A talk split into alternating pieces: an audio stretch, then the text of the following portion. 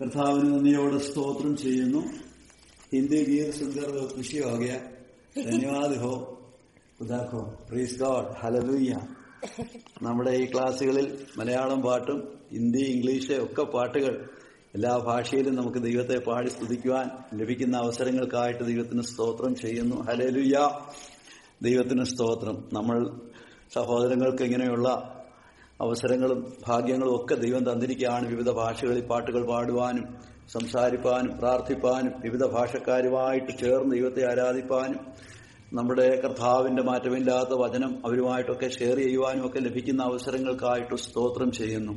നാം എല്ലാം സ്വർഗത്ത് ചെല്ലുമ്പോൾ ഏക ഭാഷയിൽ നമുക്കൊന്നിച്ച് ദൈവത്തെ ആരാധിപ്പാൻ കർത്താവ് അവസരം തരും. ദൈവത്തിന് സ്തോത്രം. പ്രീസ് ഗോഡ് ഇന്ന് രാത്രിയിലും നമ്മുടെ ക്ലാസ് അനുഗ്രഹമായി തീരുവാൻ സ്വർഗത്തിലെ ദൈവം നമ്മളെ സഹായിക്കട്ടെ. പ്രത്യേകിച്ച് പെരുങ്ങളിലൊന്നുമൊക്കെ പ്രിയപ്പെട്ടവര് അതിഥികളായിട്ട് ഇന്ന് ഈ ക്ലാസ്സിലുള്ളതോർത്ത് ദൈവത്തെ സ്തുതിക്കുന്നു.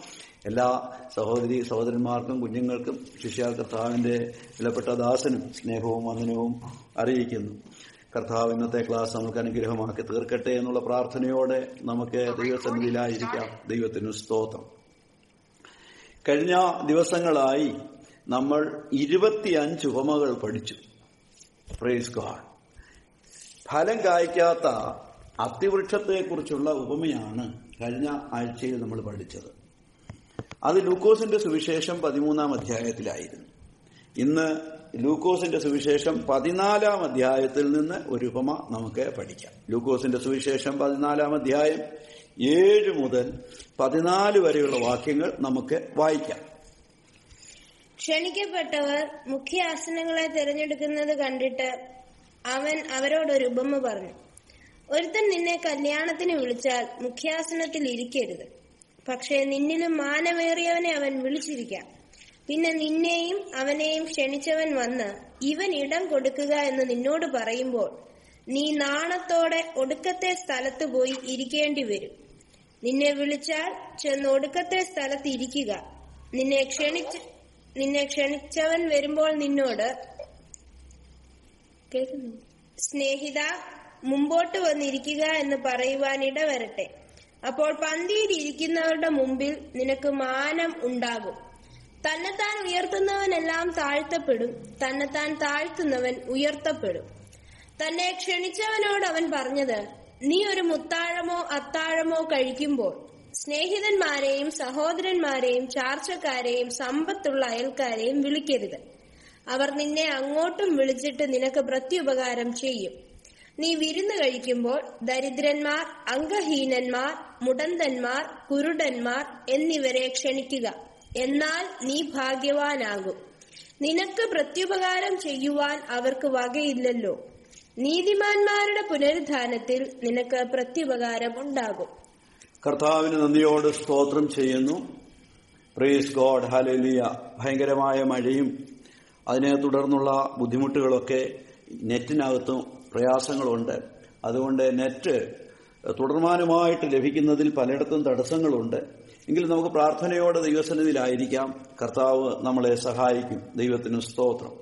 ദൈവരാജ്യത്തെക്കുറിച്ചുള്ള കർത്താവിന്റെ പ്രസംഗത്തിൽ ദൈവരാജ്യം എന്ന ആ സെൻട്രൽ തീം കർത്താവിന്റെ ഉപദേശത്തിന്റെ പ്രസംഗത്തിന്റെ പ്രശസ്തമായ ആ വിഷയം പ്രധാനപ്പെട്ട മുഖ്യ വിഷയം ദൈവരാജ്യം എല്ലാവരും തന്നെ കേൾക്കുന്നവർ എല്ലാവരും നന്നായി ഗ്രഹിക്കണം. പ്രത്യേകിച്ച് ശിഷ്യന്മാർക്ക് അത് മനസ്സിലാക്ക മനസ്സിലാകണം. ആ ഉദ്ദേശത്തോടുകൂടെയാണ് കർത്താവ് വളരെ ലളിതമായ ഉപമകളിൽ കൂടെ കാര്യങ്ങൾ അവരോട് പറയുന്നത്. ഇന്ന് നമ്മൾ കേട്ടതായ ആ ഉപമ ഒരുപക്ഷെ നാം വായിക്കുമ്പോൾ പെട്ടെന്ന് നമുക്ക് മനസ്സിലായി എന്ന് ചിന്തിച്ചേക്കാം. പക്ഷേ ആ ഒരു ഉപമ എപ്പോഴാണ് കർത്താവ് പറഞ്ഞത്? അതിനെ തുടർന്നുണ്ടായ ഒരു കോൺസിക്വൻസ് ഒരു അതിനെ ഒരു ഒരു ഒരു ഒരു അതിന് അതിനോട് ഒരു റിഫ്ലക്ഷൻ അത്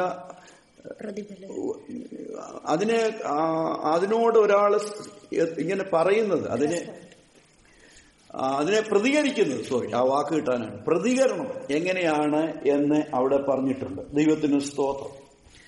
ഇത് ഈ ലോകത്തിൽ നടക്കത്തില്ല. എന്നാൽ ദൈവരാജ്യത്തിന് നടക്കണം. അങ്ങനെയാണ് കർത്താവ് പറയുന്നത്. ലോകത്തിൽ നടക്കാത്തത് ലോകത്തിൽ നടക്കാത്തത് എന്നാൽ ദൈവരാജ്യത്തിൽ നടക്കേണ്ടത് അതുകൊണ്ട് ഓരോ പ്രിയപ്പെട്ടവരും ഈ വചനം കേൾക്കുമ്പോൾ വളരെ ദൈവരാജ്യത്തിന്റെ വ്യക്താക്കളായ ദൈവരാജ്യത്തിന്റെ അംഗങ്ങളായ നാം ഓരോരുത്തരും കർത്താവെ അങ്ങയുടെ രാജ്യം വരണമേ എന്ന് കർത്താവ് നമ്മളെ പ്രാർത്ഥിക്കാൻ പഠിപ്പിച്ച ആ പ്രാർത്ഥന നമ്മൾ നമ്മുടെ ഹൃദയത്തിന്റെ ആഴത്തിൽ നിന്നും പ്രാർത്ഥിക്കുന്ന നമ്മൾ ഓരോരുത്തരും വളരെ വ്യക്തമായിട്ട് മനസ്സിലാക്കണം. സ്തോത്രം. ഇവിടെ ഒരു പരീശന്റെ വീട്ടിൽ വിരുന്ന് നടക്കുകയാണ്. കർത്താവ് പരീശന്മാരെ വിമർശിച്ചിരുന്നു. പക്ഷേ പരീശന്മാരെ കർത്താവ് സ്നേഹിച്ചിരുന്നു. പാപത്തെ കർത്താവ് വെറുത്തെങ്കിലും പാപത്തിൽ നിന്ന് കർത്താവ് അകന്നാണ് ജീവിച്ചതെങ്കിലും പാവികളെ കർത്താവ് ഒത്തിരി സ്നേഹിച്ചിരുന്നു. അതുകൊണ്ട് എല്ലാ പരീശന്മാരോടും കർത്താവിന് സ്നേഹമായിരുന്നു. പരീശന്മാരോടും പരീശന്മാരുടെ പ്രമാണികളോടും എല്ലാം കർത്താവിന് സ്നേഹമുണ്ടായിരുന്നു. കർത്താവ് അവരെ ആരെയും തള്ളിക്കളഞ്ഞില്ല. തന്റെ അടുക്കൽ വന്ന നിക്കോദിമോസ് പരീശന്മാരുടെ ഒരു പ്രമാണിയായിരുന്നു. ഇന്നിതാ ഒരു പരീശൻ പരീക്ഷ പ്രമാണി പ്രമാണിയായ ഒരു മനുഷ്യന്റെ വീട്ടിൽ ഒരു വിരുന്ന് നടക്കുന്നു. കർത്താവ് ആ വിരുന്നിൽ കർത്താവിനെ ക്ഷണിച്ചു കർത്താവ് അവിടെ ചെല്ലുന്നു അതിൽ സംബന്ധിക്കുന്നു എന്ന് നമുക്ക് മനസ്സിലാക്കുവാനായിട്ട് കഴിയും. കർത്താവ് കുഷ്ഠരോഗിയുടെ വീട്ടിലെ വിരുന്നിനായാലും പോവും പരീശന്റെ വീട്ടിലെ വിരുന്നിനായാലും പോവും പാവപ്പെട്ട വിധവയുടെ വീട്ടിലായാലും പോവും ചുങ്കക്കാരന്റെ വീട്ടിലായാലും പോവും. കർത്താവ് ഈ സമൂഹത്തെ വിവിധ തട്ടുകളായി കർത്താവ് വിഭാഗിച്ചിട്ടില്ല. എന്നാൽ ഈ ലോകത്തിൽ ഇന്ന് നമ്മൾ ഉൾപ്പെടുന്ന സഭകളിൽ പോലും ജനത്തെ വിവിധ തലങ്ങളിൽ വിഭജിക്കപ്പെട്ടിരിക്കുന്നു അല്ലെങ്കിൽ വിഭജിച്ചിരിക്കുന്നു എന്ന് കാണുവാനായിട്ട് കഴിയും. അതുകൊണ്ടാണ് കർത്താവ് പറയുന്നത് ദൈവരാജ്യത്തിൽ ഈ വിഭജനം ഇല്ല എന്ന് നിങ്ങൾ മനസ്സിലാക്കണം. അത് കർത്താവ് നമുക്ക് തന്റെ ജീവിതത്തിൽ കൂടി ഉപദേശത്തിൽ കൂടി വ്യക്തമായിട്ട് കാണിച്ചു തന്നിട്ടുണ്ട്. അതുകൊണ്ട് ദൈവരാജ്യത്തിനെ കുറിച്ച് പ്രസംഗിക്കുന്ന ദൈവരാജ്യത്തിന്റെ അംഗങ്ങളായിരിക്കുന്ന ഓരോ ദൈവത്തിന്റെ പൈതലും കർത്താവ് കാണിച്ച മാതൃക വളരെ വ്യക്തമായി ആ ഉദാത്തമായ മാതൃക വളരെ ചിന്തിക്കേണ്ടതും അനുസരിക്കേണ്ടതും ആകുന്നു. കർത്താവ് ഇവിടെ അതിഥികളോടും വചനം പറയുന്നുണ്ട്. ആതിഥേയനോട് ഈ ക്ഷണിച്ച പരീശനോടും കർത്താവ് സംസാരിക്കുന്നുണ്ട്. അതിന് ആ ഉപമയ്ക്ക് രണ്ട് ഭാഗമുണ്ട്. രണ്ടാമത്തെ ഭാഗം പന്ത്രണ്ടും പതിമൂന്നും പതിനാലത്തെ വാക്യമാണ്. അതാ നമ്മൾ ആദ്യം ചിന്തിക്കാൻ പോകുന്നത്. തന്നെ ക്ഷണിച്ചവനോട് അവൻ പറഞ്ഞത് അപ്പോൾ താൻ ആരുടെ വീട്ടിലാണ് വിരുന്നിന് വന്നത്? തന്നെ ക്ഷണിച്ചതാരാണ് ആ ആളിനോടും പറയേണ്ടത് കർത്താവ് വ്യക്തമായിട്ട് പറയുകയാണ്. ഇത് നമുക്കൊരു പാഠമാണ്. സ്തോത്രം. തന്നെ വിരുന്നിന് ക്ഷണിച്ചതുകൊണ്ടും അവന്റെ വീട്ടിൽ ചെന്നതുകൊണ്ടും അവനോട് പറയേണ്ടത് പറയാതിരിക്കുന്നവനല്ല കർത്താവ്. എന്നാൽ ഇന്നത്തെ നമ്മുടെ സമൂഹത്തിൽ പലപ്പോഴും ആളിന്റെ നിലവാരം നോക്കി. പറയേണ്ട ദൂത് പറയാതെ ഒതുക്കിക്കളയുന്നത് നമുക്ക് കാണാം. അത് ദൈവരാജ്യത്തിന്റെ വ്യവസ്ഥയല്ല. മുഖം നോക്കി ആളിനെ നോക്കി സമൂഹത്തിൽ അവരുടെ സ്ഥാനം നോക്കി അവരുടെ കയ്യിലുള്ള ധനം നോക്കി അവരുടെ മാന്യത നോക്കി പലപ്പോഴും നമ്മൾ ദൂതുകൾ മറയ്ക്കുന്നു എന്നുള്ളതൊരു വാസ്തവമാണ്. എന്നുകൊണ്ട് ഇന്ന് എന്നെ കേൾക്കുന്ന പ്രിയപ്പെട്ടവർ ശ്രദ്ധിക്കണം. ദൈവരാജ്യത്തിന് അങ്ങനെ അല്ല. തന്നെ ക്ഷണിച്ചവനോടൊരു ദൂതുണ്ടെങ്കിൽ നേരെ പറയുന്നു കർത്താവ് നേരെ പറയുകയാണ്. എന്താണ് പറയുന്ന ആ ദൂത്? നീ ഒരു മുത്താഴമോ അത്താഴമോ കഴിക്കുമ്പോൾ സ്നേഹിതന്മാരെയും സഹോദരന്മാരെയും ചാർച്ചക്കാരെയും സമ്പത്തുള്ള അയൽക്കാരെയും വിളിക്കരുത്. അവർ നിന്നെ അങ്ങോട്ടും വിളിച്ചിട്ട് നിനക്ക് പ്രത്യുപകാരം ചെയ്യും. നമ്മളൊരു കല്യാണത്തിന് പോയി നോക്കുക അല്ലെങ്കിൽ ഒരു വലിയ ഡിന്നർ പാർട്ടിക്ക് പോയി നോക്കുക അതിൽ വന്ന് സംബന്ധിക്കുന്ന ആൾക്കാരാണ് ആരാണെന്ന് നമ്മൾ ശ്രദ്ധിക്കുമ്പോൾ അല്ലെങ്കിൽ അവിടെ എത്ര കാറ് വന്നു ആ കാർ എത്രമാത്രം നിലവാരമുള്ള കാറുകളാണ് വാഹനങ്ങളാണ് ആരൊക്കെയാണ് വന്നിരിക്കുന്നത് മന്ത്രിമാരുണ്ടോ എം പിമാരുണ്ടോ അല്ലെങ്കിൽ സമൂഹത്തിൽ ഉന്നതമായ വ്യക്തികളുണ്ടോ സഭയിലെ ഉന്നതന്മാരായ ആൾക്കാരുണ്ടോ അപ്പോൾ നമുക്ക് മനസ്സിലാക്കാൻ സാധിക്കും ഈ ആൾ ഉന്നതനായ ഒരു വ്യക്തിയാണ്. അല്ലെങ്കിൽ ആ ആളുടെ മാന്യത വെളിപ്പെടുത്തേണ്ടതുപോലെയാണ് അതിഥികളെ ക്ഷണിക്കുന്നത്. അത് ഇന്നത്തെ ലോകത്തിന്റെ ഒരു കാര്യമാണ്. ഇന്നത്തെ സമൂഹം അങ്ങനെയാണ്.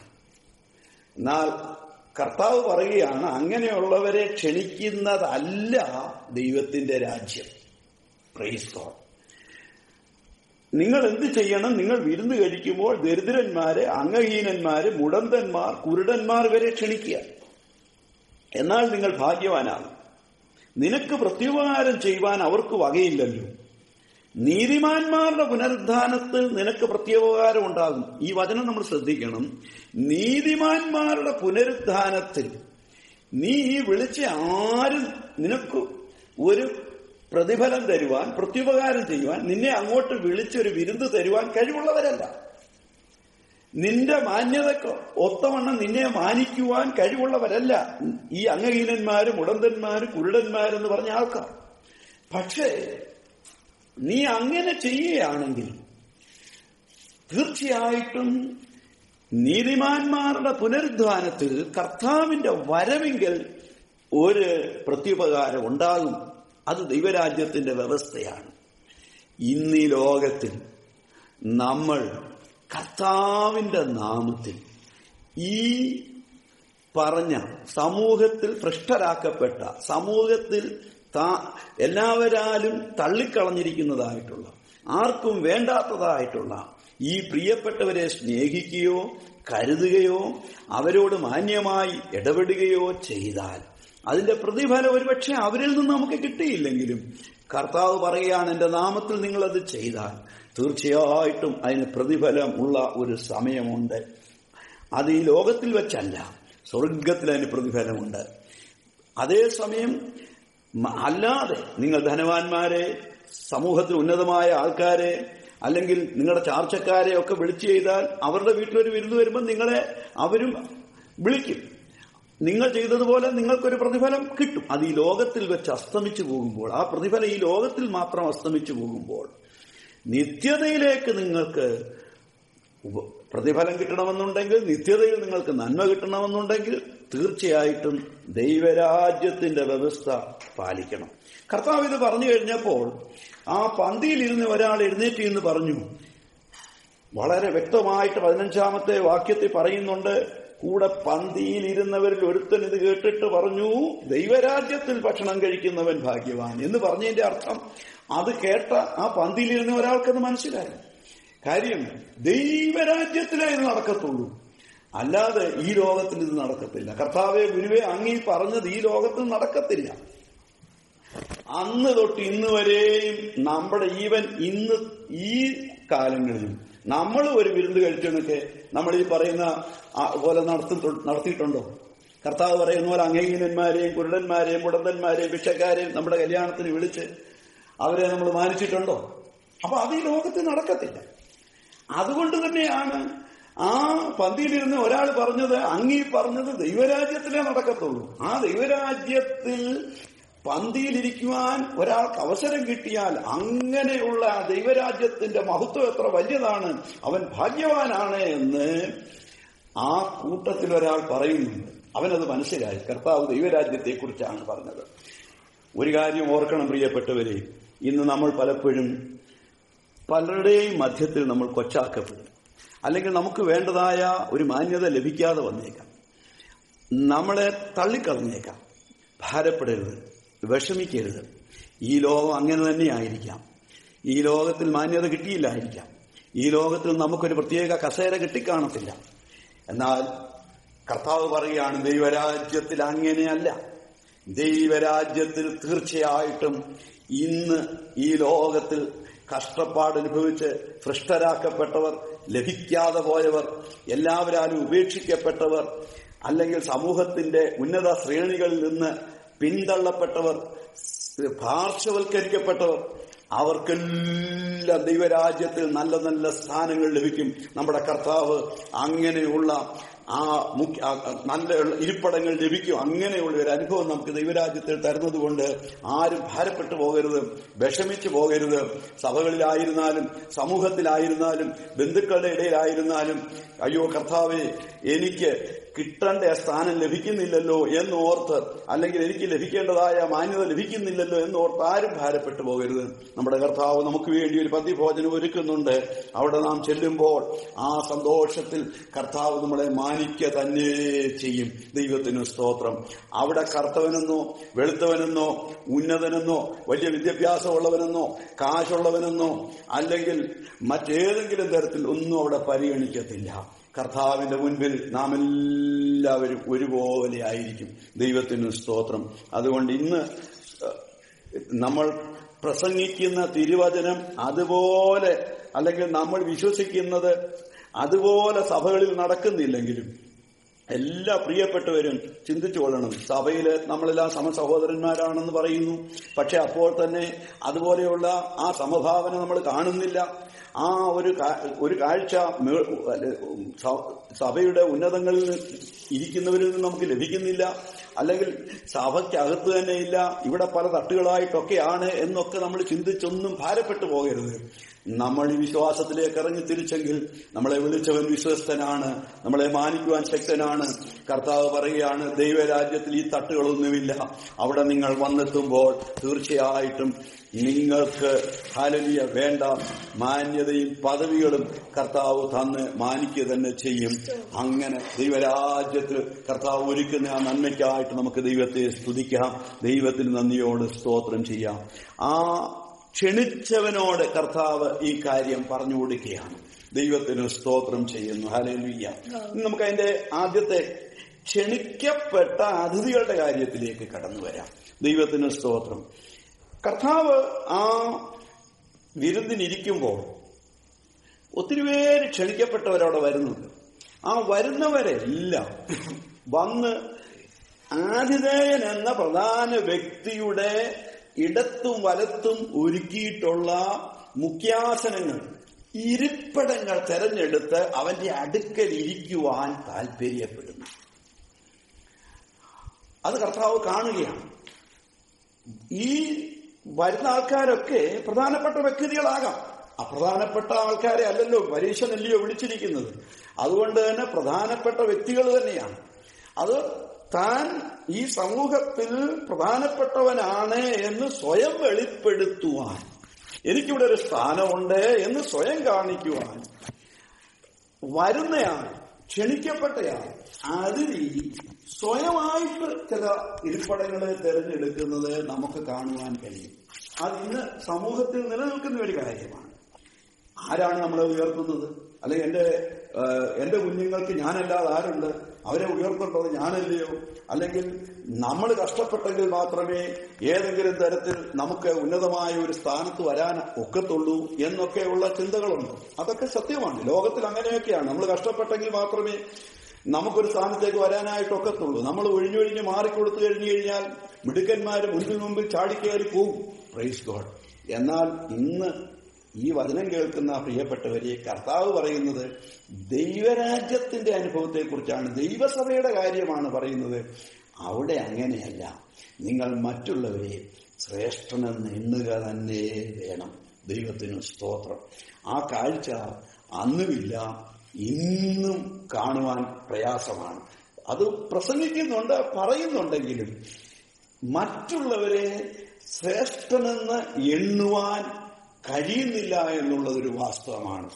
ഈ സദൃശവാക്യങ്ങൾ ഇരുപത്തി അഞ്ചാം അധ്യായത്തിന്റെ ആറും ഏഴും വാക്യങ്ങളിൽ പ്രത്യേകിച്ച് ഏഴാമത്തെ വാക്യത്തിൽ ഇങ്ങനെ പറയുന്നുണ്ട് നീ കണ്ടിരുന്ന പ്രഭുവിന്റെ മുൻപിൽ നിനക്ക് താഴ്ച ഭവിക്കുന്നതിനേക്കാൾ ഇവിടെ കയറി വരിക എന്ന് നിന്നോട് പറയുന്നത് നല്ലത്. മുന്നോട്ട് നീ കയറി വരിക അല്ല നീ ആദ്യമേ വന്ന് പ്രധാനപ്പെട്ട സീറ്റിൽ ഇരിക്കുക ഇരിക്കരുത് എന്ന സദർശവാക്യങ്ങളിൽ ജ്ഞാനികളുടെ ജ്ഞാനിയായ ശലോമോൻ പറയുന്നു. അതുകൊണ്ട് പിന്നീട് ഒരുപക്ഷെ നിന്നെ ആ സീറ്റിൽ നിന്ന് പൊക്കി പുറകിലെവിടെയും കൊണ്ട് ഇരുത്തും. അപ്പോൾ നിനക്കത് നാണംകേടായി പോകും. പക്ഷെ നീ പുറകിൽ നിൽക്കുക. നിന്നെ വിളിച്ചവൻ വന്ന് നിന്നെ ഇരുത്തേണ്ടിടത്ത് ഇരുത്തും. ഇവിടെ കയറി വാ എന്ന് പറയുന്ന വാക്കിനായിട്ട് കാത്തിരിക്കാൻ കർത്താവ് പ്രത്യേകം പറയും ശ്രദ്ധിക്കണം ഇവിടെ കയറി വാ എന്ന് പറയുമ്പോൾ നിനക്ക് ഇരട്ടി മാന്യത ലഭിക്കും. ഫിലിപ്പിയർക്ക് എഴുതിയ ലേഖനം രണ്ടാം അധ്യായത്തിന്റെ മൂന്നാമത്തെ വാക്യത്തിൽ ഓരോരുത്തൻ മറ്റുള്ളവനെ ശ്രേഷ്ഠനെന്ന് എണ്ണിക്കൊള്ളട്ടെ. ഞാൻ എന്നെ കേൾക്കുന്ന കുഞ്ഞുങ്ങളുണ്ട് സഹോദരങ്ങളുണ്ട് എങ്കിലും ഇന്ന് ആലോചിച്ച് നോക്കിയാട്ടെ ഓരോ സ്ഥാനത്തിനു വേണ്ടി എത്ര എത്രമാത്രം ഓരോരുത്തർ കിടന്ന് തത്രപ്പെടുന്നു എന്ന് നമ്മളൊന്ന് ചിന്തിച്ച് നോക്കിക്കുകയും പ്രൈസ് ഗോഡ് ഒരു സ്ഥാനം ലഭിക്കാനായിട്ട് ഒരു കസേര ലഭിക്കാനായിട്ട് ഒരു പദവി ലഭിക്കാനായിട്ട് ആരുടെ എല്ലാം ആരെയെല്ലാം സ്വാധീനിക്കുന്നു? ഏത് എത്തും വേണ്ടി കാശികൾ ചെലവാക്കുന്നു? എന്തെല്ലാം പ്രയാസം എത്രമാത്രം കാര്യങ്ങൾ അവർ ചെയ്യുന്നു എന്ന് നമുക്ക് മനസ്സിലാക്കുവാനായിട്ട് കഴിയും. എന്നാൽ കർത്താവ് പറയുകയാണ് വെയിറ്റ് ഫോർ യുവർ ടൈം നിന്റെ സമയത്തിനു വേണ്ടി നീ കാത്തിരിക്കുക. ദൈവത്തിന് സ്തോത്രം ചെയ്യുന്നു. സ്വർഗത്തിലെ ദൈവം നീ സ്വയം നിന്നെ തന്നെ താഴ്ത്തി കാത്തിരുന്നാൽ സമയമാകുമ്പോൾ നിന്നെ കരം പിടിച്ച് ഉയർത്തി നിന്നെ മാനിക്കുവാൻ ശക്തനാണ്. ഒരുപക്ഷെ ഈ ലോകത്തിൽ അത് കാണത്തില്ല. ഓരോരുത്തരും എങ്ങനെയെങ്കിലും തത്രപ്പെട്ട സ്ഥാനങ്ങൾക്ക് വേണ്ടി ഓടി നടക്കുമ്പോൾ ദൈവരാജ്യത്തിന്റെ വ്യവസ്ഥ പറയുകയാണ് തന്നെത്താൻ ഉയർത്തുന്നവൻ ദൈവം ഉയർത്താതെ ഉയർത്തുന്നവൻ. തന്നെത്താൻ ഉയർത്തുന്നവൻ തന്നെത്താൻ ഇതിനുവേണ്ടി ഓടി നടക്കുന്നവൻ വോട്ട് പിടിച്ചും സ്വാധീനിച്ചും ഏതെങ്കിലും തരത്തിൽ ഉന്നത സ്ഥാനം വാങ്ങുവാനായി ഓടി നടക്കുന്നവർ. പ്രൈസ് ഗോഡ് ദൈവത്തിന് സ്തോത്രം. നമ്മുടെ മുമ്പിലൊക്കെ അത് ഉദാഹരണമായിട്ട് കിടക്കുകയാണ്. കഷ്ടപ്പെട്ട് ഈ സ്ഥാനത്തിന് വേണ്ടി ഓടി നടന്നു സ്വാധീനിച്ച് വോട്ട് പിടിച്ചതൊക്കെയും കസേരയിൽ ഇരിക്കാനൊക്കാതെ പോയവരുണ്ട്. ദൈവത്തിന് സ്തോത്രം. അങ്ങനെയുള്ള കാര്യങ്ങളൊക്കെ നമുക്കുണ്ട്. എന്നാൽ ദൈവം ഉയർത്തിക്കൊണ്ടുവരുന്ന ഒരു സമയത്തിന് വേണ്ടി കാത്തിരിക്കണം. ദൈവരാജ്യത്തിന്റെ വ്യവസ്ഥ അതാണ്. തന്നെത്താൻ താഴ്ത്തുന്നവൻ തന്നെത്താൻ നീ താണിരിക്കണം. എന്നാൽ നീ നിന്നെ ഉയർത്തുന്ന ഒരു ദൈവമുണ്ട്. ദൈവത്തിന് നന്ദിയോടെ സ്തോത്രം ചെയ്യുന്നു. ഇത് ദൈവരാജ്യത്തിന്റെ വ്യവസ്ഥയാണ്. അത് ഇന്ന് കേൾക്കുന്ന കുഞ്ഞുങ്ങൾ ശ്രദ്ധിക്കണം. പ്രായമുള്ളവർ ശ്രദ്ധിക്കണം. ദൈവരാജ്യത്തിന്റെ വ്യവസ്ഥയാണ് കർത്താവ് ഉയർത്തുന്നത് വരെ ദൈവസനി താഴ്മയോടെ വിനയത്തോടെ പ്രാർത്ഥനയോടെ കാത്തിരിക്കണം. ദൈവത്തിനു സ്തോത്രം.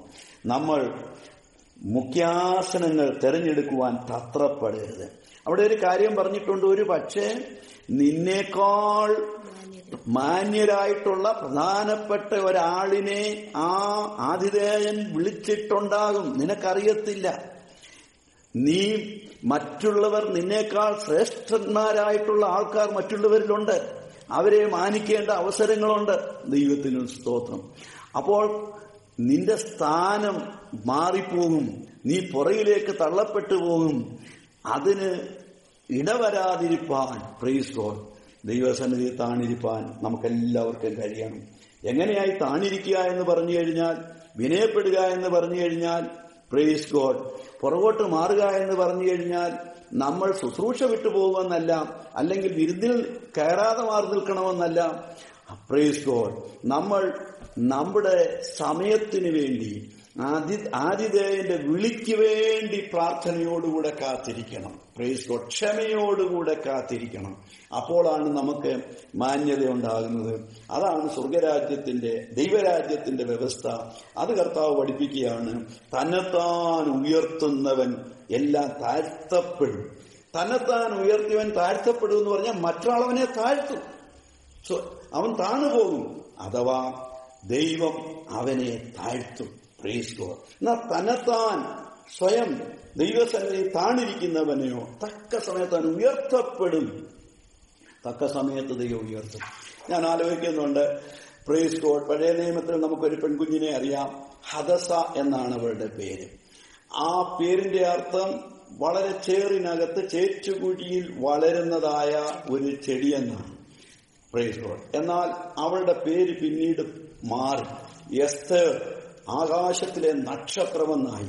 നിങ്ങൾ ആലോചിച്ച് നോക്കണം. അപ്പനുമില്ല അമ്മയും ഇല്ലാതെ വളർന്ന ഒരു കുഞ്ഞ്. ചിറ്റപ്പന്റെ കൂടെ കൊച്ചപ്പന്റെ കൂടെ വളർന്നതായ ഒരു കുഞ്ഞ്.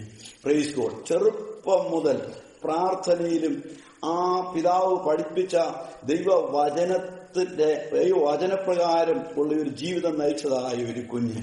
പ്രൈസ് ഗോഡ് അവൾ താഴ്മയും വിനയവുമുള്ളവളായി. പ്രേസ് ഗോഡ് തക്ക സമയം വന്നപ്പോൾ അവളുടെ സമയം വന്നു കഴിഞ്ഞപ്പോൾ അവൾ ആ രാജ്യത്തിലെ രാജ്ഞി എന്ന പദത്തിലേക്ക് ദൈവം അവളെ ഉയർത്തി. അത് നിങ്ങൾ ഓർത്തോണം അത് ബാഹ്യമായ ഒരു അനുഗ്രഹമാണ് അല്ലെങ്കിൽ ഭൗതികമായ ഒരു അനുഗ്രഹമാണ്. അവളെ ആ രാജ്യത്തിലെ രാജാവായ അഗസ്രോസ് രാജാവ് തന്റെ പത്നിയായ വസ്തി എന്ന ആ രാജ്ഞി. അവൾ നല്ല രാജകുടുംബത്തിൽ പറഞ്ഞവളാണ് വസ്തി രാജ്ഞി. നല്ല ഒരു സ്ത്രീയാണ് അവൾ. അവൾ രാജാവ് ഒരുക്കിയ വിരുന്നിൽ അല്ലെങ്കിൽ രാജാവിന്റെ സ്നേഹിതരുടെ ഇടയിൽ അവൾ ആടാൻ വന്നില്ലെന്നതേ ഉള്ളൂ. അവൾ നല്ല കുലീന കുലീനമായ ഒരു കുടുംബത്തിലും കുലീനത്വമുള്ള ഒരു സ്ത്രീ ആയിരുന്നു അവൾ രാജാവ് പറഞ്ഞ പറഞ്ഞത് കേൾക്കാതെ മാറിപ്പോയി. പക്ഷെ അവൾ അവളെ മാറ്റിയിട്ട് ആ സ്ഥാനത്താണ് എസ്തർ എന്ന ഈ ബാലികയെ ദൈവം തമ്പുരാൻ കൊണ്ടുവന്നത് എന്നുള്ളത് നമ്മൾ ആലോചിച്ച് നോക്കണം ചിന്തിച്ചു നോക്കണം. എന്നാൽ അത് ഒരു ആത്മീയ കാഴ്ചപ്പാടിൽ നമ്മളൊന്ന് ചിന്തിച്ചു നോക്കുമ്പോൾ അങ്ങനെയല്ല. അതിനേക്കാൾ ഒരു വലിയൊരു കാര്യമുണ്ട്. നൂറ്റി ഇരുപത്തിയേഴ് സംസ്ഥാനങ്ങളിൽ കഷ്ടപ്പെടുന്ന പ്രയാസം അനുഭവിക്കുന്ന ദുഃഖിക്കുന്ന യഹൂദന്മാരുടെ വിടുതലിന് വേണ്ടിയിട്ട് നിങ്ങൾ ശ്രദ്ധിക്കണം. നൂറ്റി ഇരുപത്തിയേഴ് സംസ്ഥാനങ്ങളിൽ പ്രയാസപ്പെടുന്ന ശത്രുവിന്റെ ഉപദ്രവത്തിൽ കഷ്ടപ്പെടുന്ന പ്രയാസപ്പെടുന്ന വലിയൊരു കൂട്ടം ഇസ്രായേൽ സമൂഹത്തിനെ രക്ഷിപ്പാൻ ഈ പെൺകുട്ടിയെ ദൈവം ഉന്നതമായ സ്ഥാനത്തെ ഉയർത്തിക്കൊണ്ടുവന്നു അതിലവൾ ജയിച്ചു. ദൈവത്തിന് സ്തോത്രം. അവൾ ദൈവസനയിൽ പ്രാർത്ഥനയോടുകൂടെ ആയിരുന്നു. അവൾ ആ ഒരു സമയത്തിന് വേണ്ടി കാത്തിരുന്നു. അത് നമുക്ക് എപ്പോഴാണ് മനസ്സിലാക്കാൻ സാധിക്കുന്നത്? അവൾ രാജ്ഞി പദത്തിൽ വന്നപ്പോൾ രാജ്ഞി പദത്തിൽ വന്നപ്പോൾ അവൾ അഹങ്കരിച്ചില്ല. അവൾ അഹങ്കരിക്കാതെ അവൾ താഴ്ന്നത് കാണുവാനായിട്ട് കഴിയും. ആ മൃദേക്കായി അവളോട് പറയുന്നുണ്ട് നീ ശ്രദ്ധിക്കണം നിന്നെ ഈ സ്ഥാനത്തേക്ക് കൊണ്ടുവന്നിരിക്കുന്നത് രാജ്ഞിയായിട്ട് അവിടെ ഇരുന്ന് ജീവിത സുഖങ്ങൾ അനുഭവിക്കുവാനായിട്ടല്ല. അതിനേക്കാൾ ഉപരിയായി നിന്റെ മേലൊരു വിളിയുണ്ട്. നിനക്ക് ദൈവം തമ്പുരാൻ നിന്നെ ആക്കി വച്ചിരിക്കുന്ന ഒരു വലിയ പദ്ധതിയുണ്ട് എന്ന് മനസ്സിലാക്കണം. അതവൾ കേട്ടപ്പോൾ അവൾ ദൈവസന്നിധിയിൽ താണു അവൾ ഉപവസിച്ചു അവൾ പ്രാർത്ഥിച്ചു അവൾ ആത്മാവിൽ ബലപ്പെട്ടു അവൾ ദൈവശക്തി ഏറ്റെടുത്തു. നോക്കണം ദൈവം ആ പെൺകുട്ടിയെ നൂറ്റി ഇരുപത്തിയേഴ് സംസ്ഥാനങ്ങളിൽ പാർക്കുന്ന യഹൂദ സമൂഹത്തിന്റെ ഇസ്രായേൽ ജനത്തിന്റെ വിടുതലിന് വേണ്ടിയിട്ട് കരങ്ങളിലെടുത്ത് ഉപയോഗിച്ചു. അവൾ ദൈവസന്നിധിയിൽ ഒരു സ്റ്റാറായി നക്ഷത്രമായി ശോഭിക്കുവാൻ ഇടയായി തീർന്നു. ഇതുപോലെ നാം ഓരോരുത്തരും ദൈവസന്നിധിയിൽ നമ്മുടെ ഒരു അവസരത്തിന് വേണ്ടി പ്രാർത്ഥനയോടുകൂടെ കാത്തിരിക്കുക. ദൈവരാജ്യത്തിന്റെ വ്യവസ്ഥ അതാണ്. തന്നെത്താൻ ഉയർത്തുന്നവനെല്ലാം താഴ്ത്തപ്പെടും. തന്നെത്താൻ താഴ്ത്തുന്നവനെല്ലാം ഉയർത്തപ്പെടും. ദൈവത്തിന്റെ വിളി നമ്മളിൽ പൂർത്തീകരിക്കപ്പെടുവാൻ കർത്താവ് തരുന്ന അവസരത്തിന് വേണ്ടി കാത്തിരിക്കുവാൻ നമുക്ക് കഴിയണം. അതിനുവേണ്ടി നമ്മളെ തന്നെ സമർപ്പിക്കാം. തീർച്ചയായിട്ടും അങ്ങനെ കർത്താവ് നമ്മളെ ഉയർത്തുക തന്നെ ചെയ്യും. അത് മാത്രമല്ല ഒരുപക്ഷെ ഇവിടെ നമ്മൾ പാർശ്വവൽക്കരിക്കപ്പെട്ടു പോയാൽ ഇവിടെ ആരും നമ്മളെ ഉയർത്തിയില്ലേലും ഇവിടെ എല്ലാവരും നമ്മളെ തള്ളിക്കളഞ്ഞിരുന്നാലും ഭാരപ്പെട്ടു പോകരുത്. നിത്യതയിൽ കർത്താവിന്റെ സന്നിധിയിൽ ഇങ്ങനെയുള്ള ഹാലലുയ്യ വേർതിരിവുകളൊന്നുമില്ല. അവിടെ നമ്മളെ കർത്താവ് മാനിക്കുക തന്നെ ചെയ്യും. ഈ ഉപമയെ കൂടി കർത്താവ് അതാണ് നമുക്ക് മനസ്സിലാക്കി തരുന്നത്. ഇന്ന് രാത്രി ഈ വചനം പഠിക്കുവാൻ ദൈവം നമുക്ക് കൃപ തന്നല്ലോ. ഈ തിരുസന്നിധി ഈ ദൈവത്തിന്റെ സന്നിധി നമ്മളെ തന്നെ താഴ്ത്താം സമർപ്പിക്കാം. ഈ വചനത്തിന്റെ മുൻപിൽ ഈ വചനം അനുസരിപ്പാൻ കർത്താവിന്റെ ആത്മാവ് എല്ലാവരെയും സഹായിക്കട്ടെ എന്ന് പ്രാർത്ഥിച്ചുകൊണ്ട് ഞാൻ നിർത്തുന്നു. ദൈവം എല്ലാവരെയും അനുഗ്രഹിക്കട്ടെ. ദൈവത്തിന് സ്തോത്രം.